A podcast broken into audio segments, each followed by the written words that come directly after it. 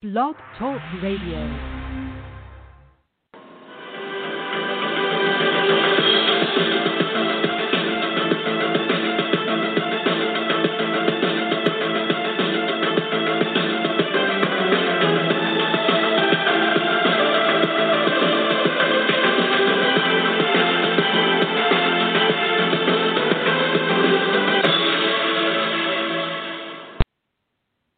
Evening, everybody. Welcome to the 499th edition of the Four Feuerstein's Fire American Soccer Show. I'm your host, Daniel Four Feuerstein. I'll give you American perspective of our clubs, leagues, players, national team, and other fabulous moments. Come on in. The chat room is open. Talk amongst yourselves if you like. You have a question for me, I'll try to answer to the best of my ability. Ladies and gentlemen, last week, big news came to CONCACAF as right now we are going to have ourselves a new broadcast partner with CONCACAF for their Nations League. It will start with the last edition, the first edition, this coming June for the semifinals and the final being taken care of. And then from that point on, it will be broadcasted on CBS platforms of apps through web enabled devices and, of course, your smartphones to join with me to talk about this wonderful moment. And, of course, not just for the CONCACAF Nations League, but also for CONCACAF women's tournaments as well. Devin Kerr, analyst on ESPN Plus for, of course, USL Championship, US Open Cup, and he also does CONCACAF moments as well. Devin, good evening, and how are you?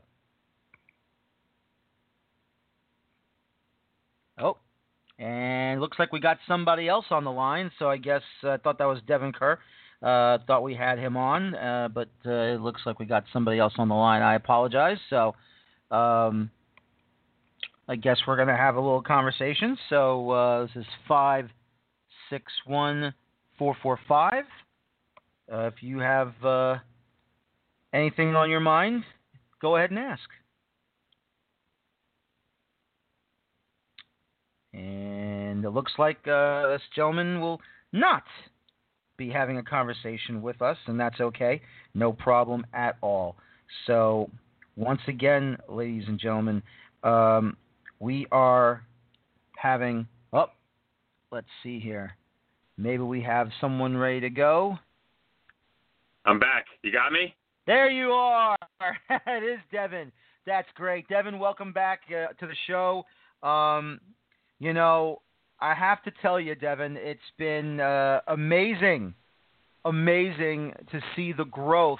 First things first, the growth of our confederation when it comes to not just the governance of this region, but the way that Victor Montagliani has now really stepped it up and put it in a position where all tournaments, club tournaments, national team tournaments, men's tournaments, women's tournaments. It now matters. Now we're seeing the fruits of the labor really progressing and really coming into its own. The, the deal with CBS Sports to really get into soccer with CONCACAF, not just UEFA Champions League and UEFA, uh, excuse me, Europa League, but now it looks like CBS Sports has stepped up, and you know you have to say for Victor Montagliani, this is a job well done.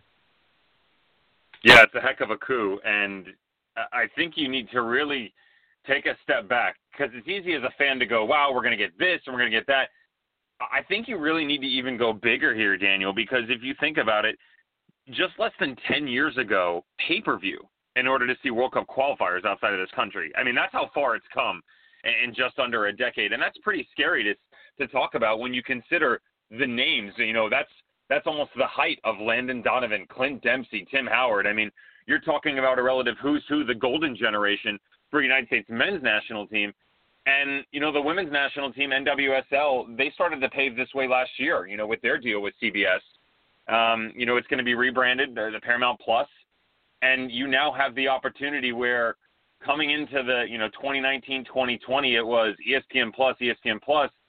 Now it's almost like, wow, I mean, it, does CBS now reign supreme with their Paramount Plus? I mean, you are talking Europa League, Champions League, NWSL. You mentioned the World Cup qualifiers are going to get CONCACAF Nations League. You also get First Division in Brazil and Argentina. I understand there's a massive amount of content on ESPN Plus, but it, I, I'd be hard pressed to not argue the fact that Paramount Plus is going to be right there. I absolutely agree. And I'm not saying, you know, no one can challenge what ESPN has done, you know, not just with all their platforms on television and, and satellite, of course, but the amount of content they're bringing, uh, not just soccer across the globe, across the Atlantic, but, you know, the internal of what's going on here, what they've done with USL Championship, USL League One.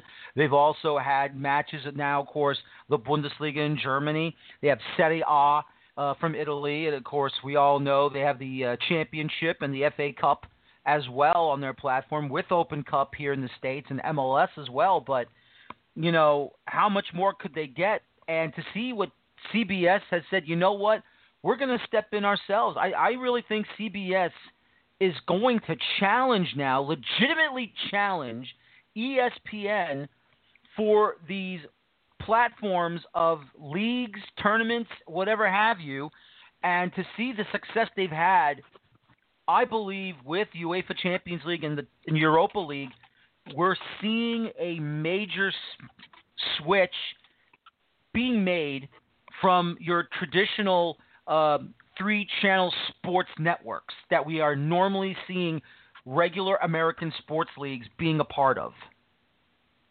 Yeah, you're spot on, and you know, coming into let's see, we're in 21. You know, it's it's even bad that you have to think about it now, given the way things have gone. But uh, you know, remember coming into 2020, it was we had already hit the point where we were like, oh, okay, they they pick, or excuse me, 2019, the fall. They, you know, CBS picked up the coverage early um, from Turner in terms of Champions League, and everybody kind of went okay. And and hearing the growing pains behind the scenes, they were literally starting from scratch in a lot of different areas, but they were dedicated and they had a vision and having the opportunity firsthand to to hear those conversations and know how much effort was being put in not just by people that had been at the network for quite some time but you know the recruitment of individuals from the outside i think right away you got a good glimpse of what they were willing to go after because of the analytical point of views they were able to bring in um, studio host kate abdo was fantastic and then that basically took shape with every single soccer venture that they've done so far, be it NWSL and Europa League as well. And now you're branching out into the international side of things where you know they're gonna they're not just dipping their toes in, right? I mean, this is diving in head first, but they've got a lot of runners with them. And for me, it, it just kind of you turn your head a little bit and go. 18 months ago, this wasn't even a topic of conversation at all that this would be possible. And now, to your point, like you said, now they're right there in the pecking order where they could be arguably the number one holder of broadcasting rights, especially because lest we forget, 2022 MLS and US Soccer that that renews itself, and you know that's when the partnership ends. So the domestic rights expires. You wonder where that's going to go. You could make similar arguments for USL's right there. They could be right in tow. So it's easy for us to think, okay, it's Champions League here, but then they acquire this, they acquire that, and the next thing you know, in basically a three and a half to four year span, they've wrapped their arms around everything.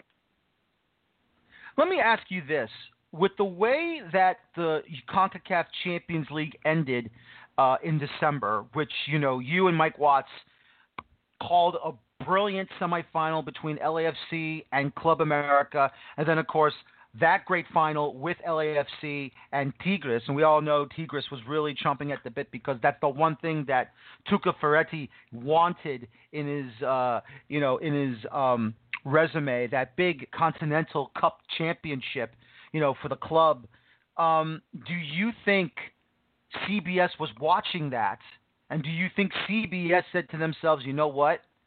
Let's push. Let's really push for North America and in CONCACAF in general? That's a fantastic question, and I would say that they were already in the works for that, for sure. Um, I, I think in terms of where this could go in the future, that's obviously got to be a bit more um, predetermined, calculated, if you will. They, they've got to think bigger picture and long term. But you know, coming in they had already acquired the rights for Turner and it was going to be in the fall, and then they picked it up early. Okay, great. Then when you're looking at CONCACAF, that that was already in the back pocket, and the reason I say that is CONCACAF has bounced around for a couple rights holders over the past few years and hasn't really found itself a home. Um, you know, whether whether it be via broadcast, um, other interviews, or you and I even just having a chat um, behind the scenes. You know, you and I have spoken, and we just had like it it became difficult, right? I mean, it's look, I'm I'm calling games for them, and, and it got almost exhausting at certain points in time because in you know it's okay, it's on some games are on TUDN, some games are on Fox, some games are on CONCACAF Go, some games are on Yahoo, and this just kept bouncing and bouncing and bouncing. And in order for this to continue to grow, of course it's going to change hands. We see that with the World Cup. We see that the way that MLS plays itself out in terms of playoff and, and who gets the final and all that stuff. But there needs to be some sort of regularity, and CBS stepping in provides that. It gives them the opportunity to give you the big name games that you expect, like your Champions League people don't just want to show up when it comes to the Olympics or when it comes to um, World Cup qualifying and go, oh, well, I heard they did this. I read an article that did that. Now you can actually follow every single thing, right? You can follow every single player. You know, you can follow guys who from the United States are outside of MLS, and you can see all of these games. That's important. That's important for the fact that, that the fans want to know what's going on. But for the growth of this sport, understand that if you don't have the ability to continuously put this in front of fans who are on the fence or are trying to get into it, how do you then convince them to bypass the other sports, the big ones, you know, football, baseball, basketball? How do you ask them to push that aside and then go search down a rabbit hole to get their, themselves on the footage? That's not an option, not whatsoever. So good on CBS. They recognize that the niche is there. They understand it's continuing to grow. Every single year, we take big strides. They need to keep going and keep pushing, and everybody behind the scenes is trying to do that. And I can I'm not going to say names who I know was involved at CBS, but I can tell you that the the few people that I do know, they knew exactly what they were doing. They had a plan, and I think they've executed it to a T so far. So far, let's not forget their online um, CBS Sports HQ. Uh, of course, Ian Joy, Poppy Miller, Jimmy Conrad. Uh, they had DaMarcus Beasley on last year uh, for their online news uh, cycle on their computers, on your uh, laptops, web-enabled devices. The analyzing of the Champions League and Europa Leagues moving forward, I mean, to have their influence, I think, as well. And I bet they probably even asked them for their opinions. What should we do? Because don't get me wrong, we all know that the UEFA European Championships – club tournaments, you know, whatever you want to do. You know, we all know that's the biggest prize to have when it comes to world club soccer. But what's going to happen within, you know, in CONCACAF? What's going to happen here? And like you've already said, they needed to remain in one place and one place only because you got to stop bouncing around so much. I personally felt, Devin, that in 2018, the CONCACAF Champions League, not saying 2020 was terrible, even though we had the pandemic and it, it put the brakes on the tournament. Still, though, I always felt that if you had Fox or NBC or even you know ESPN in the states to broadcast these games to see how the Red Bulls were doing and the Toronto FC was doing and the the, the strides they made – of course, Toronto got into the final. The Red Bulls had a hell of a semifinal uh, ties with Guadalajara, who won the eventual title. You know, this would have been probably the biggest point of the Champions League were to say, you know what, it's time to throw CONCACAF into a larger spotlight.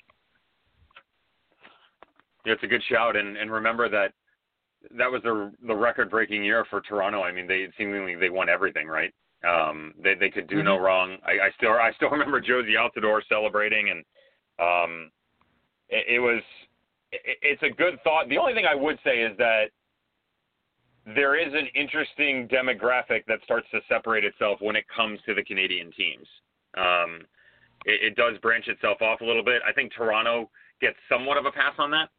Um, mm-hmm. o- only because it's number one, it's not way the heck out there. Uh, I mean, for for lack of better terminology, you know, it's um, it's not Vancouver, it's not Montreal, and um, you know they've had more frequent success. So I, I think with those guys there, they they got a bit more of a pass. But yeah, they definitely missed a window. It's it's frustrating at times, right, to sit back and and as a fan, um, as a commentator, it's almost like second nature of common sense sometimes, where you look and go, how are we not doing this? How are we not doing that? Um, that was one of the years. I believe that was the year, if I'm not mistaken. I think that was a Yahoo year. Um, yeah. At least I know that the I know the um, the round of 16 or round of eight and, and semifinals were. Um, I, don't remember where the final was or not. Um, but yeah, it's again, but it, I mean, look, but think about that. What we're talking about, we're talking about the Federation's Champions League, and I couldn't even tell you off the top of my head where the final was.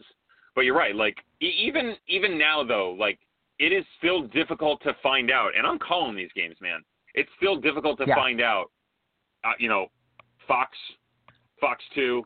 You know, what, what are what are we going to be on 48, 72 hours from kickoff time? That's not a knock on on the network. That's a knock on the system in general. Um, I do think that things could be better. I think things could always be better, but at the same point in time, you know, one man's trash is another man's treasure. I think Turner did an abominable job in terms of the Champions League and their handling of UEFA. Mm-hmm. But oh, yeah. CBS recognized that, you know, and CBS recognized it. They know what worked, they know what didn't. Um, primarily on the back end of that, they scooped it up, and they've never looked back. I mean, hitting the ground running would be almost detrimental to a compliment to them because they were far superior to that statement. I mean, this they were way down the road, and you started at the beginning of it where for me, it all starts with the studio coverage. Kate Abdo, oh, yeah. um, outside of Rebecca with, with, NBC, I think the two of them um, do an absolutely amazing job. Um, Roberto Martinez gives you great insight. You saw that at the World Cup as well. Um, Jamie Carragher, uh, you know, Liverpool legend. You'll never walk alone. I'm, I'm a huge Liverpool fan, as you know, and I think he does. Richards does a great job too. And then the guys that they bring in, um, you know, Schmeichel's been in there, Alex Scott. I mean, they, they continuously give you the regularity of the studio crew, but then they bring in the personalities from the outside, well respected, decorated players who are not only people that played the game at a high level, they're capable of conveying that and conveying it in a way that's not demeaning to the general public because there are plenty of announcers who almost speak down to you. They almost make you feel like you don't belong or it's very difficult to follow. That's not what you get with CBS coverage. You know, they give you the no. ability to follow along easily. They make you want to know more. You know, people aren't they're not getting up uh, at halftime and wandering away. They want to see the analysis. They want to know what they should be looking for because you know, it's easy for us. We've been around the game for so long. We we know what we want to look for and if they mention something during the match, we're keeping an eye on it. For the everyday Joe Schmo, you know, who's just getting into the match, that's not the case anymore. And now with this broadcast platform, they'll take the same exact formula that worked for Champions League, they're obviously gonna they're gonna tailor it when it comes to CONCACAF Champions League. You know, now you get the international level, and, and I think this is just the perfect storm in terms of coverage for a network because you've got your hands from an American standpoint, and we all know so many Americans playing abroad and being successful. You now have your hands on almost almost every single league possible, at least on the higher end, so that you can see these guys on a regular basis. You put them in the homes of the American public Weston McKennie, The list goes on and on and on. You can bring these guys in, and it's easy enough to dictate what you see, how often you see it, and the people that are telling you how to do it. Again, I just think it's a home run. I think so too. Uh, and you know, I want to give uh, Montagliani more credit. This is the quote he wrote uh, uh, that was in the article from CONCACAF's website. When we launched these new competitions, our motivation was to provide more competitive football for men's and women's national teams in our region. With the backing of our member associations, we put the sport first and structured things in a way that we believed would attract fans and potential partners. This new agreement validates that approach, and we know Paramount, of course, Paramount Plus will be the app uh, that you have to get from your either uh, Apple Store or Google Play Store uh, will be a great platform to showcase CONCACAF football. And once again, um, here's the thing, Devin, and I, I try not to look back too much, but the failures of Jeffrey Webb, sadly, is now the victories of Victor Montagliani on how he has structured this confederation, how he's made this confederation the forefront of of world football in this region, and the eyes are now looking over here and saying, you know what? There's a possibility that you cannot mess around with any nation, either it be North America, Central America, or even in the Caribbean zone, that you're going to take lightly from now on. Recognize this too. To add to that, in terms of, and I'm going to go selfish here for a second, being a you know American citizen. Think about where you're at for United States soccer and the coverage that you're at with the players that are coming through. We've got Olympic qualifying, you know, le- less than three weeks away. Um, obviously, mm-hmm. World Cup qualifying will continue in the fall. Um, when you start with the Olympic qualifying, we've missed the last two cycles, 2012 and oh, 2016. Yeah. Did not qualify, and that's obviously a terrible thing. But when you look at the actual talent pool, we were at a point in time where, in my personal opinion, guys that were trying to make their way into the national team, guys that were at the Olympic level, they weren't they weren't big household names, and they were stuck in between this veteran group where you had, you know, again at that point in time, you had your um, you had your big names in, you know, of course, Brad Guzan was still around. It is still around. Tim Howard, um, DaMarcus Beasley, I mentioned uh, Landon Donovan, of course. And and what I'm getting at is you had kind of the old guard, right? You you had the and I say old with a very very light feather there, but you had those guys, and then there was this huge massive gap with an inability to qualify for the Olympic team um, Olympics, excuse me, in 12 and 16, and then we had almost the second coming, a rebirth of talent, which now we're starting to see trickle through. A la the McKennies, as I mentioned, Christian Pulisic, of course, and, and I, I don't want to be rude and, and not forget someone, but the list is literally that deep. You just keep adding names and Josh Sargent and Tyler Adams and so on and so forth. So now you've gotten to a point where those guys, by the way, many of whom are eligible for the Olympic qualifying, it probably won't get picked, but you've got these guys who are capable of taking the United States name, giving it another positive spin because they have the opportunity to qualify for the Olympics – you go down the line a couple of months. Okay, now let's continue on because we know the debacle that was the lack of ability to qualify for the World Cup alongside the Olympics. So now you can almost almost back that up again this fall, or at least put yourself in a very good position to do so. Um, and then you turn the page again, and it's like, okay, so Olympic qualifying, Nations League, and it's continuously just putting this in the in the viewer's home.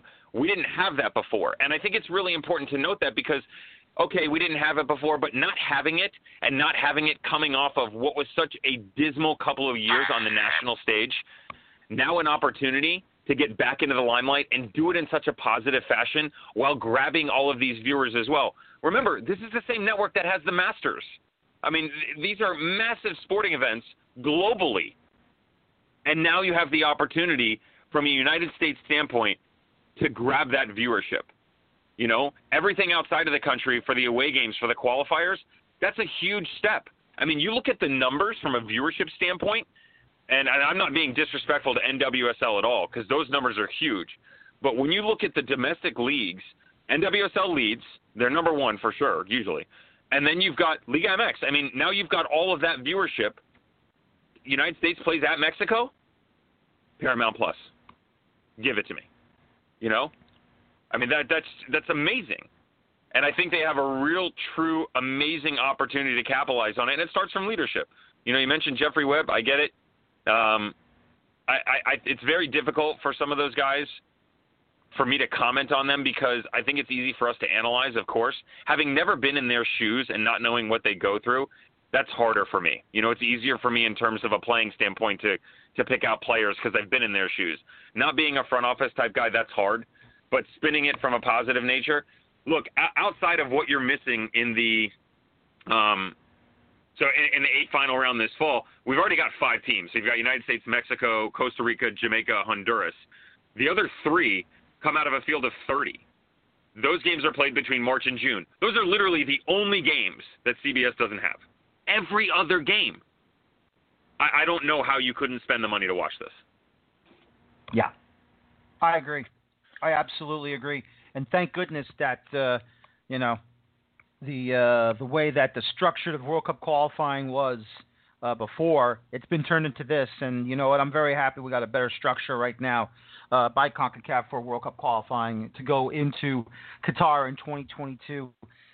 The future of the Confederation to me is looking to be brighter, better, obviously bigger. What's been going on? The expansion of the CONCACAF Champions League. CONCACAF League has been a fantastic revelation for all these other teams coming from Central America, coming from the Caribbean, coming from Canada with, of course, uh, the Canadian Premier League teams. I mean, look what Hamilton Forge has done, and now they're going to have themselves, you know, an opportunity to fight with Toronto FC for one of those spots in the Champions League, representing the representing Canada. Uh, when have you ever seen it come something like this so quickly? I mean, like what, two years now for the Canadian Premier League, and all of a sudden, Hamilton Forge is going to be battling the big bad TFC for that spot in the Champions League? That's amazing. Yeah, they've got a. I don't know if you've heard. Have you heard the backstory on what they're going through in order to do that? By the way, Hamilton. No, I have not. So they're basically like, it, they're basically bringing back a team ten. I think it's ten days prior. Like they haven't been playing at all. They're coming back ten days prior to their match and then playing their match. Um, so they an, an uphill battle would be putting it politely. Um, but yeah, you're spot on. Mm-hmm. I mean, in, in order to in order to compete at the global level, you have to start becoming relevant. And um, you know, I grew up as a kid who, you know, I, I mentioned I've always been a Liverpool fan. I, you know, that that's been for me since the late '80s, early '90s. You know, I was like five or six years old when I became a Liverpool fan, and I always loved the United States men's national team. But I love them because I'm from this country. I didn't watch Concacaf. You know, I wasn't into what was going on there. Like, you know, at that point in time, it's again, I, I mentioned the 10 years how we had to go through pay per view back then now I'm going back even further. I mean, I'm going back. I don't want to date myself too much, but you know, 20, 20 plus years. um, in order in order to get the viewership on that, now you're just talking impossible. Um, you know, I can remember watching. My family used to have a home in New Orleans, and I can remember being on the Riverwalk watching the '90 World Cup, and you know that little soccer ball Italian logo in the upper right corner, and and they were actually had it on satellite, and it was in Italian you know, gone are those days. Now we have the opportunity to, and I was going to get to this, but I'll, I'll transition now. Now we have the opportunity where, like it or not, you don't have to have an entire production on site. And I think a lot of people are quick to look at COVID and say, oh, you know, they're figuring out ways. No. The ways were going that direction before COVID even happened. If anything, COVID gave it a little bit of a push. And it is something that, from a viewership standpoint, and even and even professionally on my end, that – you can take positives out of it. Look, I, I live in an area of the United States. I'm fortunate, but I live in an area of the United States where I can, in a single day, I can call a USL game, an Open Cup game, an MLS game, you know, a, a World Cup qualifier, a Champions League game. What I mean by that is, is there's studios in the area where they bring you in. We do a remote broadcast, and they can give you access to quality coverage on games that you want to see anyway and there's nothing wrong with you know pulling in the international satellite feed and listening to that by no means whatsoever. But with an opportunity with quality coverage to now pipe that into your home service, it's fantastic. You know, and I can I can sit there and chill and uh, like I said, you know, I can run through all of those and then turn around and go to work. That wasn't the case for a long period of time. And nope. what that does is that bridges the gap where you start to compete – viewership wise, not only with leagues, but broadcasts, right? So so now it's not right. It's not CONCACAF versus UEFA. It's CBS and ESPN. And when those two yeah. start doing battle and they start throwing money back and forth at each other, those guys don't want to lose. Just like the players on the field, none of them want to lose money in terms of viewership and deals and everything. I mean, sponsorship's going to be massive. They don't want to lose, which means they're going to pour their heart and souls into these coverages to make sure they're getting the best out of them. Because if they don't, Daniel, we're going to see exactly what happened to Turner. They're going to get knocked out of the ring before they even stepped in. Somebody else is going to swoop in, pick it up, and it's going to turn to fortune. And that's exactly what's going on with CBS. ESPN laid the groundwork.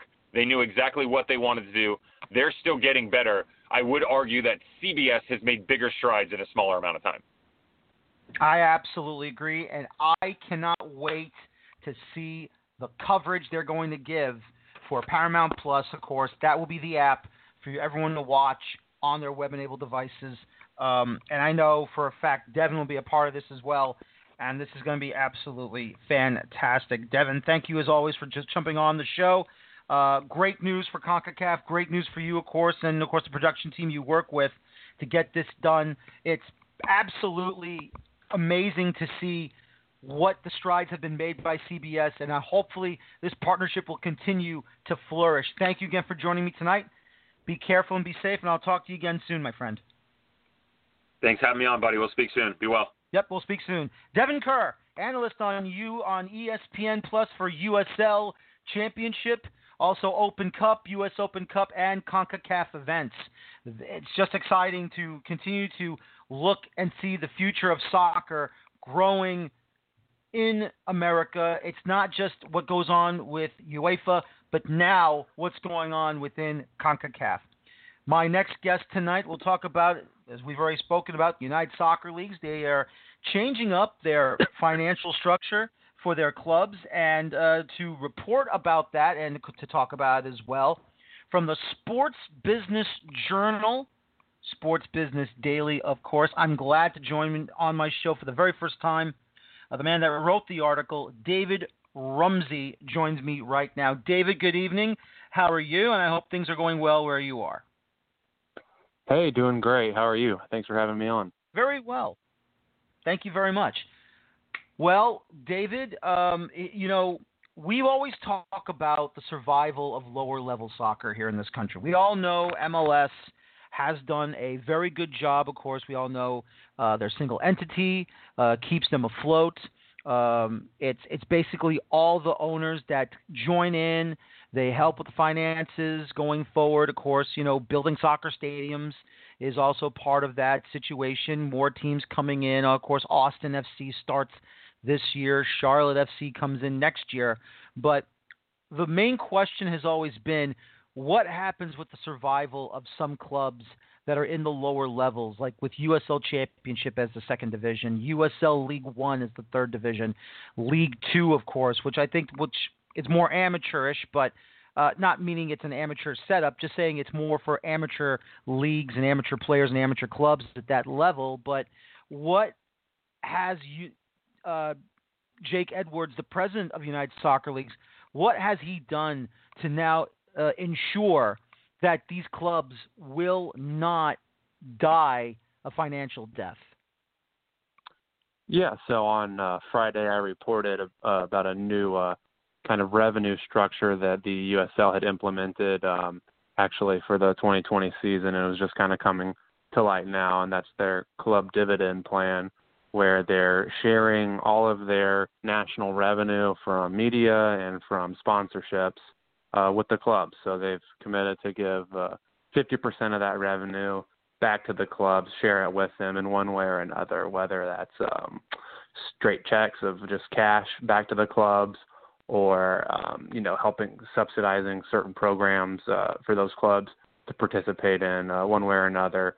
Um, a lot of clubs have been able to um, get a little bit of cash influx or um, expense offset or, or something like that um, during the 2020 season, um, which was just from the media revenue, and then for this 21 season coming up, they've added in uh, sponsorship revenue, which should increase it a little bit more. So that's kind of the gist of what the USL is trying to do to kind of give back some money and uh, help with the uh, financial health of their clubs, as they say.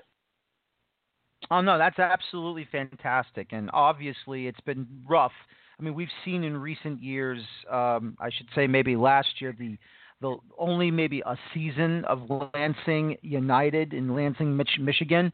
I mean, we know the owner of the club was also a uh, the owner of the minor league baseball team, the Lansing Lugnuts, uh, to play at their baseball stadium, and of course, you know mm-hmm. they had massive support. They they filled every single seat in that minor league baseball stadium, and then it was like after one year, it was all done and dusted. And of course, with the the uh, second coming of the uh, North American Soccer League, the San Francisco Deltas. They win the last year. They win the last Soccer Bowl title, and then of course they disappear because they were just one and done. It was just incredible to see that happen. And you know, do you think this will be the um, the savior mechanism to making sure clubs don't disappear after a couple of years or so?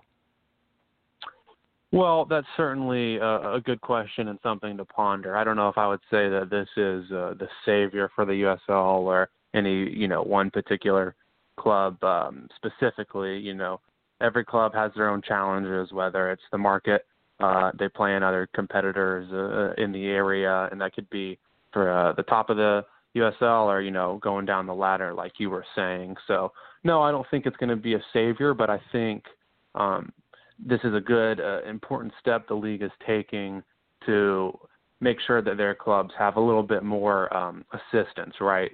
It, it's difficult for any sporting organization, and, and in this case, um, lower tier soccer teams. It, it's it's tough to uh, kind of meet the bottom line. Right? You have players, you have coaches. You know, you got to spend your marketing dollars. You uh, whether you're renting a stadium, uh, operating a stadium, uh, whatever. You know, nothing is cheap. So there's all these expenses, and uh, they want to bring in as much revenue as they can, especially if they're not uh, connected to uh, some kind of parent organization or parent team in the MLS or elsewhere. So yeah, bringing in some revenue can certainly help um, the some mm, maybe more struggling teams uh, from folding. Um, but I think really the bigger idea of this is just to kind of help out a little bit and really um, make these teams a little bit more uh, competitive with each other because part of this plan uh, is uh, one of the functions is you know the better you perform on certain metrics the the more dividends you're going to get the more cash you're going to get the better support you're you're going to get. So that's a uh, more uh, national TV appearances um, if you bring more fans into the stadium, if you uh, participate in more of these league subsidized programs, all of those things uh, as a club are going to qualify you to receive uh, more and better dividends uh, from the league. So I think that's a really interesting aspect that, uh, yeah, they want to, uh, um, you know, assist the financial health of these clubs, but they also want to kind of motivate them to put a better product out there, motivate them to uh, you know be creative in filling their stands and uh, stuff like that. Absolutely. Um, I think you also mentioned these USL clubs that are owned by uh, Major League Soccer sides. Obviously, the majority of the league uh, has a USL club team, with the exception of probably New York City FC and maybe one or two others, which we'll see what happens down the road. But would they be uh, affected by this situation as well, or will this just be standalone clubs that are not affiliated with an MLS side? So it, any club in, the top two divisions can receive dividends uh, from the league in this uh, club dividend plan. There's no no restrictions on that. So that's definitely um, you know it's it's fair game uh, across the board for those top two divisions. Any club that you know makes a national TV appearance or you know has a certain number of sellouts or you know meets a, an attendance minimum or does any of these things that the league has set out as metrics to qualify, you know they'll be eligible. And um, you know the better you perform in those metrics, uh, the more you're going to get back from the league. It's it's as simple as that. It's fantastic to hear, and you know it's about time.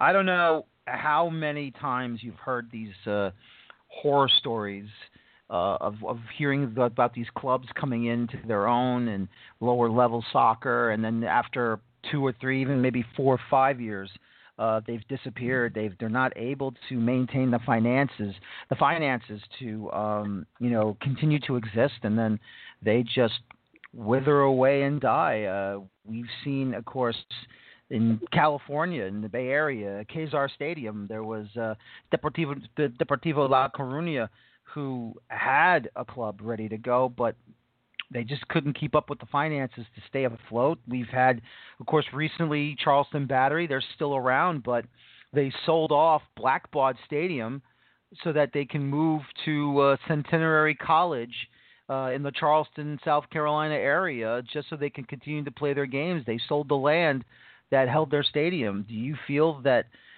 maybe with this, uh, clubs can, you know, like you said, um, they can operate the stadiums that they perform in. Uh, they can pay their rent to whoever owns those stadiums, or even build their own stadium somewhere down the road. Is that possibility? Yeah, that's uh, that's certainly a good question, um, a good thought, and maybe down the road uh, as this program expands and the league expands and starts to create uh, more revenue as a whole, that could become a reality.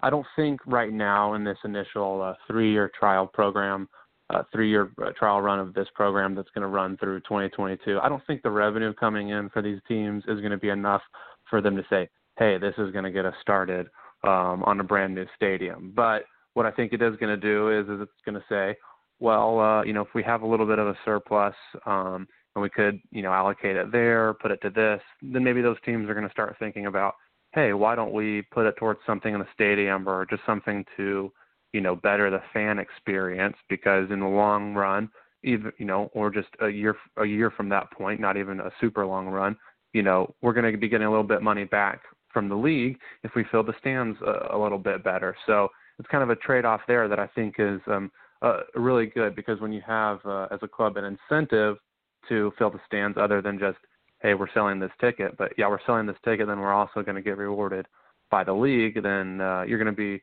trying a little bit harder to uh, fill the stands to uh, have a better product on the field because you're going to get put on TV if you're winning games right if you're an entertaining team so I think it's all about incentivizing these teams motivating these teams to really put a you know, more attractive, more enjoyable product uh, altogether uh, for the league.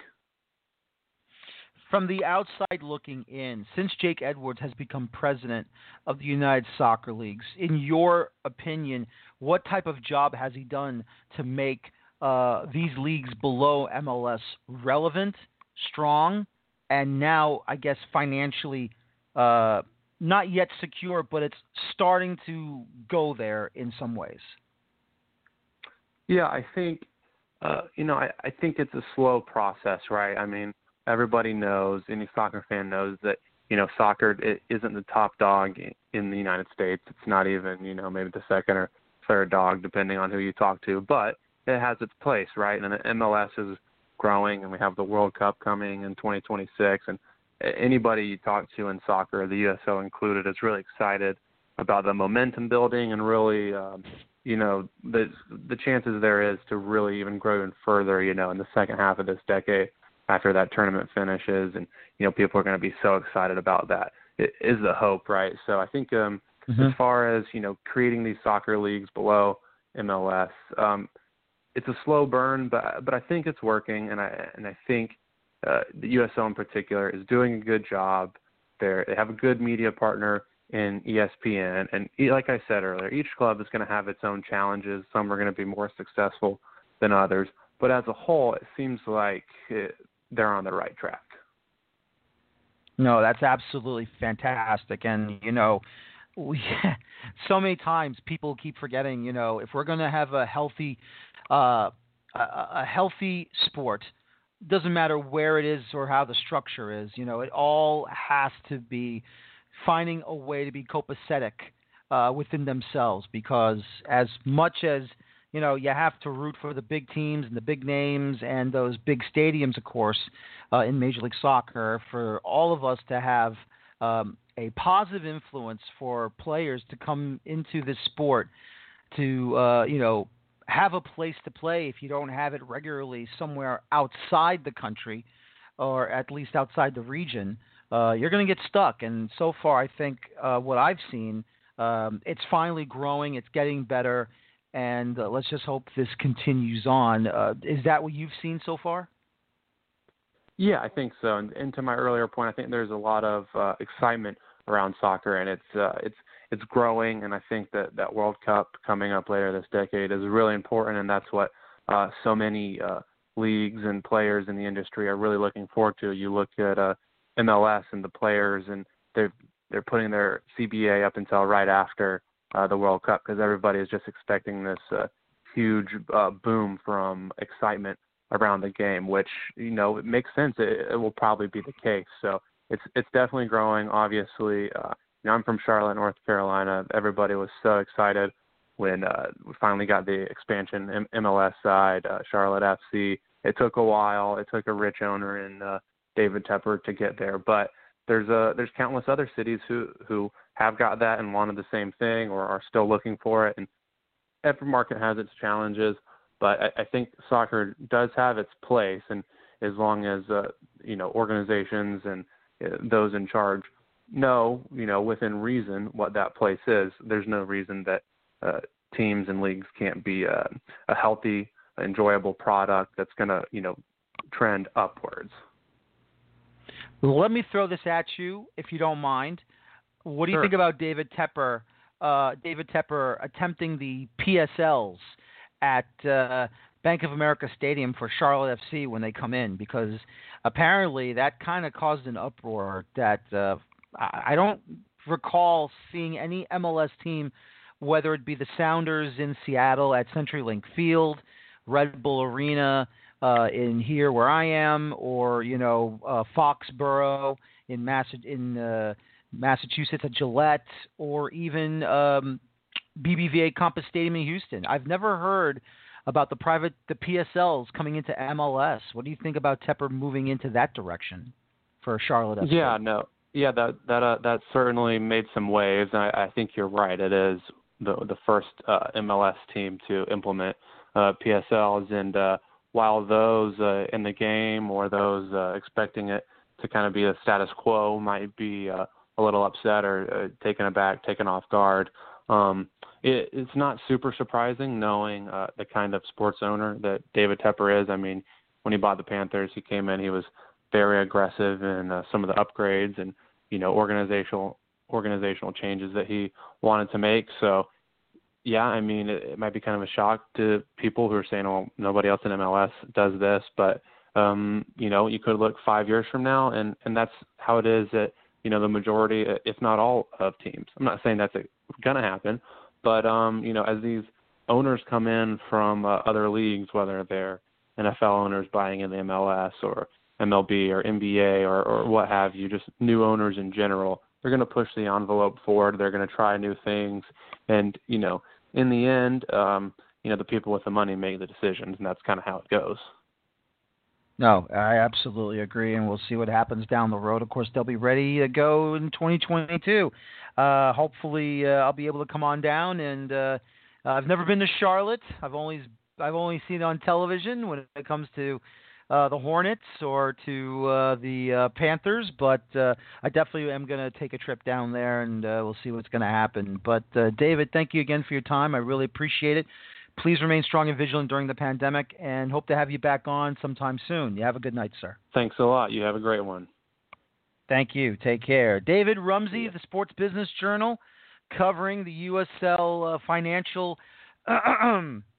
pardon me, covering the uh, USL uh, financial mechanisms to make everyone happy, keep the clubs afloat, keep the leagues afloat uh, in USL Championship and League One. So uh, this is going to be exciting, and uh, I personally uh, hope it will continue to be strong and good. And you know, I keep saying this many, many times. It's not so much what Major League Soccer does. We all know they are the top dog, they're the top division in American soccer.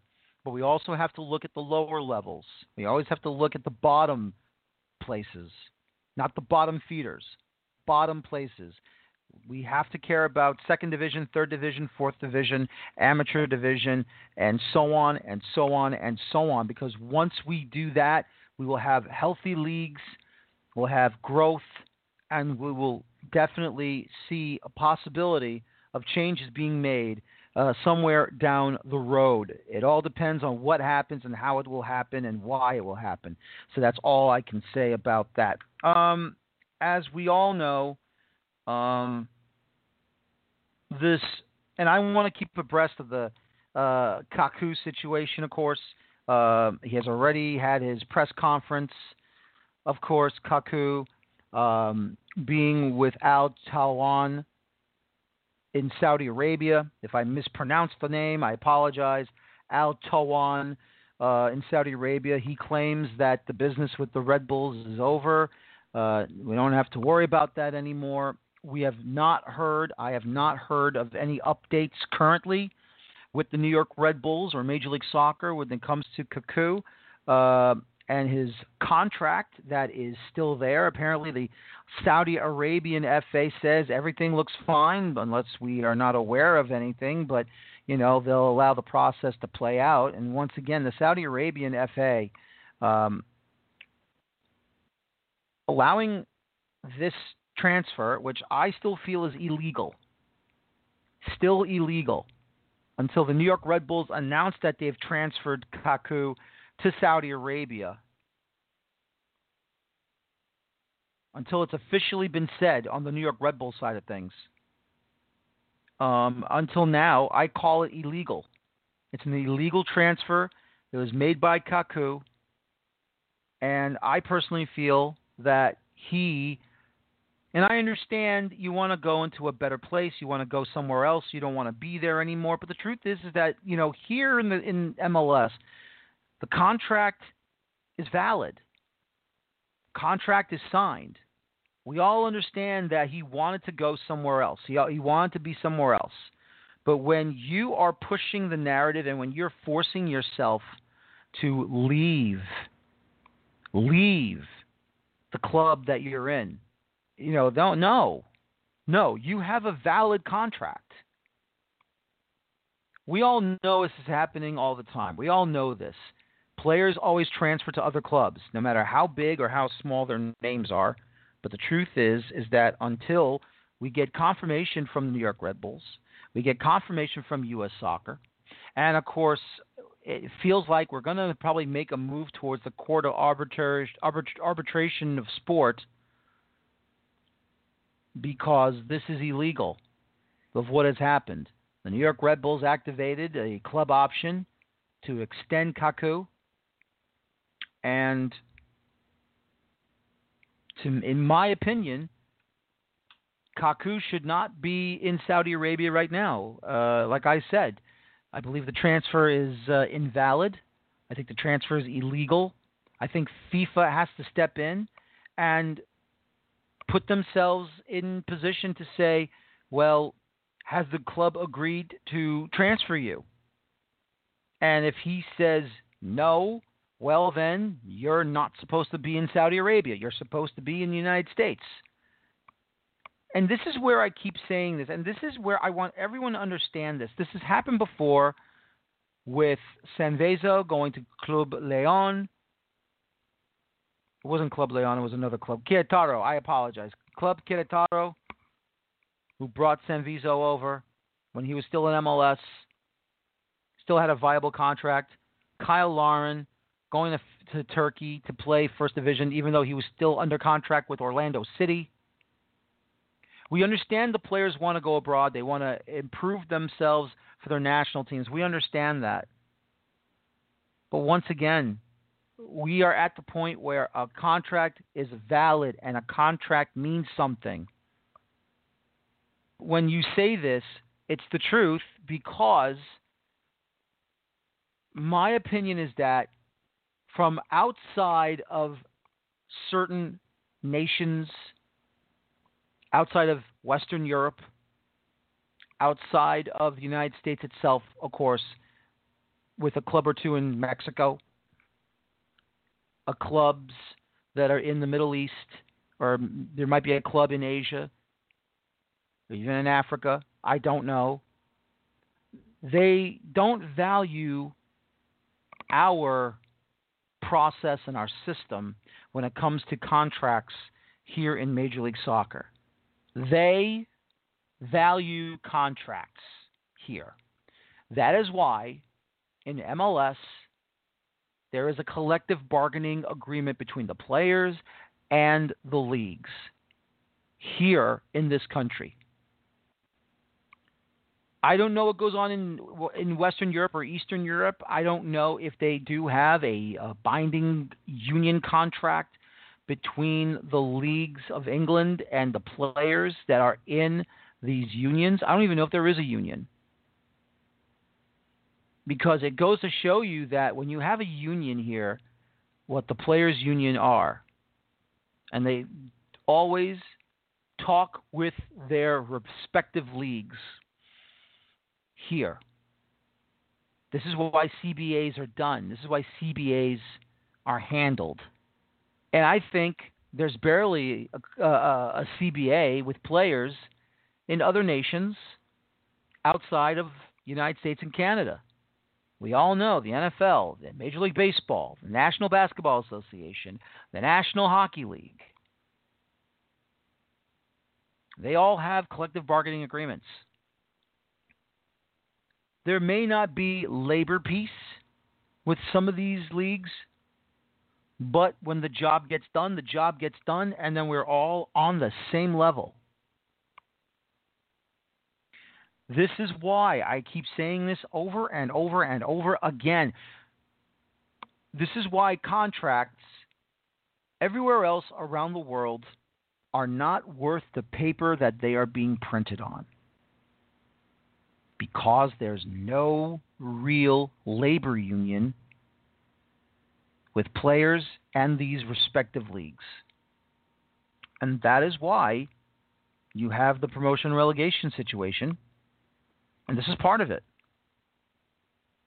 Because if you get promoted and you leave that said union, you go into the next union, and let's say your team gets relegated and then you go back to the old union, well, what's going to happen? Personally, I don't know. But this is one of those things where, ergo, there is really no free market when it comes to players playing abroad or players who are playing in their so called leagues and you're allowed to get jerked around whatever you want. So until then, until then, we're going to have to wait and see what the Red Bulls will do 10 to 1, I think what's going to happen is they're just going to be um, stretching it out a little bit more at the end of the day. And this is just my opinion. There is no source on this one. This is just my opinion about this. I think at the end of the day, Kaku will remain in Saudi Arabia and he will remain with Al Taawoun. And Al Taawoun will probably have to give uh, financial compensation to both Major League Soccer and the New York Red Bulls, and then that will be the end of it. And for the New York Red Bulls, this is not their fault. This is the fault of Kaku, who just didn't want to be here anymore. He just wanted out. He wanted out after 2018. He wanted out right after 2018. Tried to orchestrate a transfer with Club America. He thought that he can do it. Nope. Red Bulls dug their heels in. He stayed. 2000, and then he played in 2019, even though he's had his stupidity moments, of course. And then, of course, with the pandemic that started in 2020, it looked like he was off to a great start. It looks like things were going to go well. There was going to be no problems, but he wanted, still wanted out and now he has forced the hand and made the transfer himself and left. This is the worst transfer in the history of the club. Not because he wasn't a good player, not because he wasn't technically gifted, not because he did not do well on the pitch, but because of how he kicked and screamed and wanted to leave. After one year in MLS, he wanted to leave. Still wanted to leave after two years. Still wanted to leave after three years. He left on his own. Working on a transfer on his own. So all I can say about Kaku is this. He is a failure. Could have done better. He could have stayed here and improved his play, chose not to. And now he's over in Saudi Arabia. So all I can say is for the New York Red Bulls, someone's going to have to grow up a little bit quicker and be that maestro in the midfield. That's all I can say. Well, ladies and gentlemen, I want to thank my guests tonight, of course. Devin Kerr, analyst for USL Soccer, US Open Cup, and CONCACAF events through ESPN Plus and CONCACAF itself. David Rumsey of the Sports Business Journal joining me tonight as well. Thank you, gentlemen, for being on the show. To uh, this Friday, MPSL Soccer Show, episode number two of 2021. We got so far Costa Curta, uh, Costa coming over, the owner, Gus uh, Laredo, and then we have the owner of the Georgia Revolution, and then of course we're waiting for others to sign up and come on the show for this coming Friday night, eight o'clock Eastern, five o'clock Pacific, and then next Monday, boy oh boy, boy oh boy, episode number five hundred. The 500th episode of the Feuerstein's Fire American Soccer Show. Gary Gaza Richards, former Fox Soccer analyst and Champion Soccer Radio Network executive producer, owner. Kartik Krishnaiyer, World Soccer Talk. We're going to have some special guests calling in. They don't know it, only I know it. And we're going to have some fun. We're just going to talk football stories. We're just going to shoot the breeze and we're going to have some fun. And all of you can just sit back, relax, get the popcorn, get the peanuts, make yourself a sandwich, make your favorite beverage, have a water, have a seltzer, have a soda. Hell, have a beer. You never know. Enjoy yourselves. I hope you'll have a lot of fun. I hope you'll enjoy yourselves. And you know what? We're just going to have sit back, relax. We're just going to have some fun. I cannot wait. Once again, thank you to Devin Kerr and David Rumsey. This is Daniel Feuerstein. Thank you very much for listening to me tonight. And as always, please enjoy your football. Thank you. Have a good night, everyone. Take care. So long. Bye bye for now. Talk to you on Friday night for the National Premier Soccer League show. Bye bye for now.